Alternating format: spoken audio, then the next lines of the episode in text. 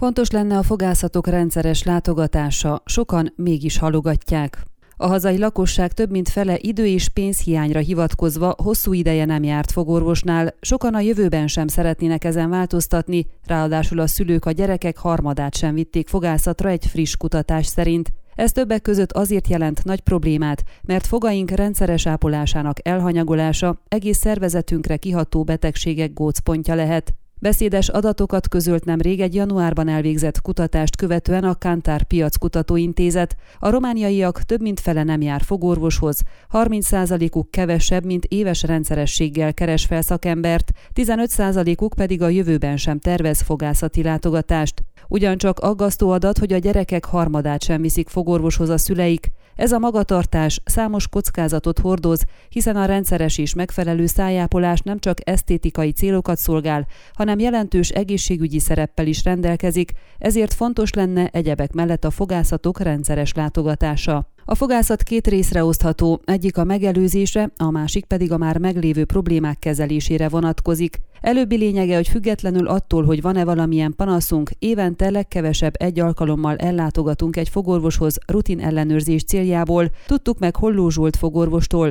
Mint részletezte, fontos a fogászati problémák megelőzésére időt és pénzt fordítani, mivel tény, hogy Romániában magas a fogászati ellenőrzések, kezelések díja, de az sem elhanyagolható szempont, hogy egy kisebb gond megoldása jóval kevesebb pénzbe kerül, mint egy sokrétű probléma kezelése. Ehhez kapcsolódik az a szakember által megfogalmazott ajánlás is, hogy ha panaszokat tapasztalunk, azonnal forduljunk fogorvoshoz, mert a fogászati problémák elhanyagolásának számos kockázata van. Ha a fogak már nem képesek ellátni funkciójukat, romlik a rágás minősége, az a teljes szervezetre kihathat, többek között tápcsatornai vagy gyomorműködési panaszokat okozhat, illetve gócok alakulhatnak ki a szervezetünkben. Egy granulomás, közérthetőbb nevén genyzacskós fog ilyen gócnak számít, amely folyamatosan szórja a baktériumokat a véráramba. Egy egészséges személy esetében ez nem okoz komoly problémát, de ha még társul ehhez valamilyen egyéb betegség, például szívprobléma, már súlyosabbá válik a helyzet. Ezért is van az, hogy például műtétek vagy protézisek felhelyezése előtt először góctalanítják a szervezetet,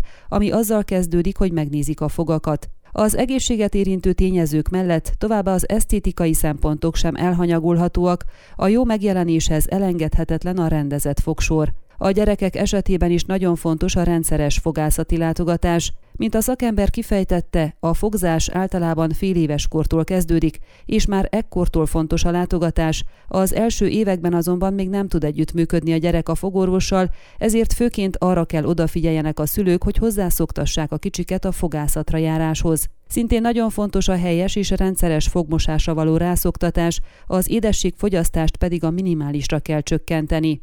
A fogak legnagyobb ellensége a cukor, ezért jobb elkerülni azt, de mivel gyerekek esetében az édesség fogyasztást teljesen kizárni nem lehet, a legjobb az, ha bevezetünk egy rutint, például minden nap ebéd után kap egy csokoládét, de semmi többet az mindenképp elkerülendő, hogy már fél éves korában cukros teát igyon, vagy a nagyobbak bármikor hozzáférjenek az édességekhez, ahogy az is, hogy csak akkor visszük először fogorvoshoz a gyereket, amikor már feketék a fogai. Ilyenkor hiába várjuk a csodát, hogy egy három-négy éves gyerek együttműködjön az orvossal. Nagyon fontos a táplálkozás, a fogmosás és az évenkénti legkevesebb két látogatás, hogy a gyerek már az első perctől megtanulja és megszokja a fogápolás szabályait. Később az iskolának is nagy szerepe van ebben, hangsúlyozta Holló Zsolt. Zárásként a fogorvos a rendszeres és megfelelő fogápolással kapcsolatos tudnivalókról is beszélt, amelyek minden korosztály esetében érvényesek. Nagyon fontos az alapos fogmosás naponta kétszer, reggel és este. Noha a legtöbben hajlamosabbak azt gondolni, hogy a reggeli a fontosabb, és az estist sokan el is hagyják, fontos tudni, hogy valójában az éjszakai fogmosásnak van jelentősebb szerepe. Emellett többször is fogatmoshatunk a nap folyamán, például étkezések után, illetve édesség, cukros ételek fogyasztása után fokozottan indokolt, főként a gyerekek esetében. Ön a Székelyhon aktuális podcastjét hallgatta. Amennyiben nem akar lemaradni a régió életéről a jövőben sem, akkor iratkozzon fel a csatornára, vagy keresse podcast műsorainkat a székelyhon.pro portálon.